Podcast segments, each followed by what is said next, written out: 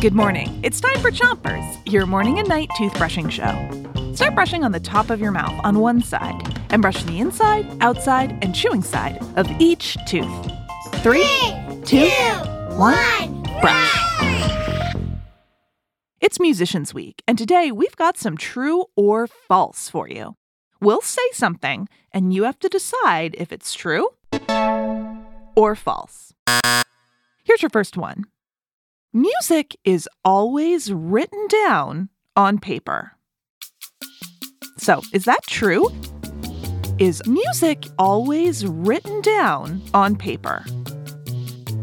The answer is false.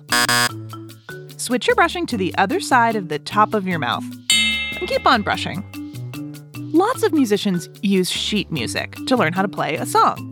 Remember, sheet music is music that's been written down. But there are lots of musicians that learn music by ear. That means they hear a song and figure out how to play it just by listening. Wow. Another thing musicians do is improvise.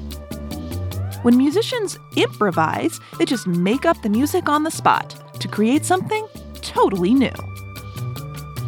Switch your brushing to the bottom of your mouth and brush in little circles around each tooth. Here's your next true or false. Musicians can only play one instrument. So is that true or false? Can musicians only play one instrument? The answer is false. Lots of musicians play more than one instrument. Famous musicians like Stevie Wonder, Joni Mitchell, and Prince can all play more than one instrument. Switch your brushing to the other side of the bottom of your mouth. And give your tongue a brush, too. Many musicians are famous for playing a particular instrument. For example, Stevie Wonder is famous for being an excellent piano player. But Stevie can also sing and play the harmonica, keyboards,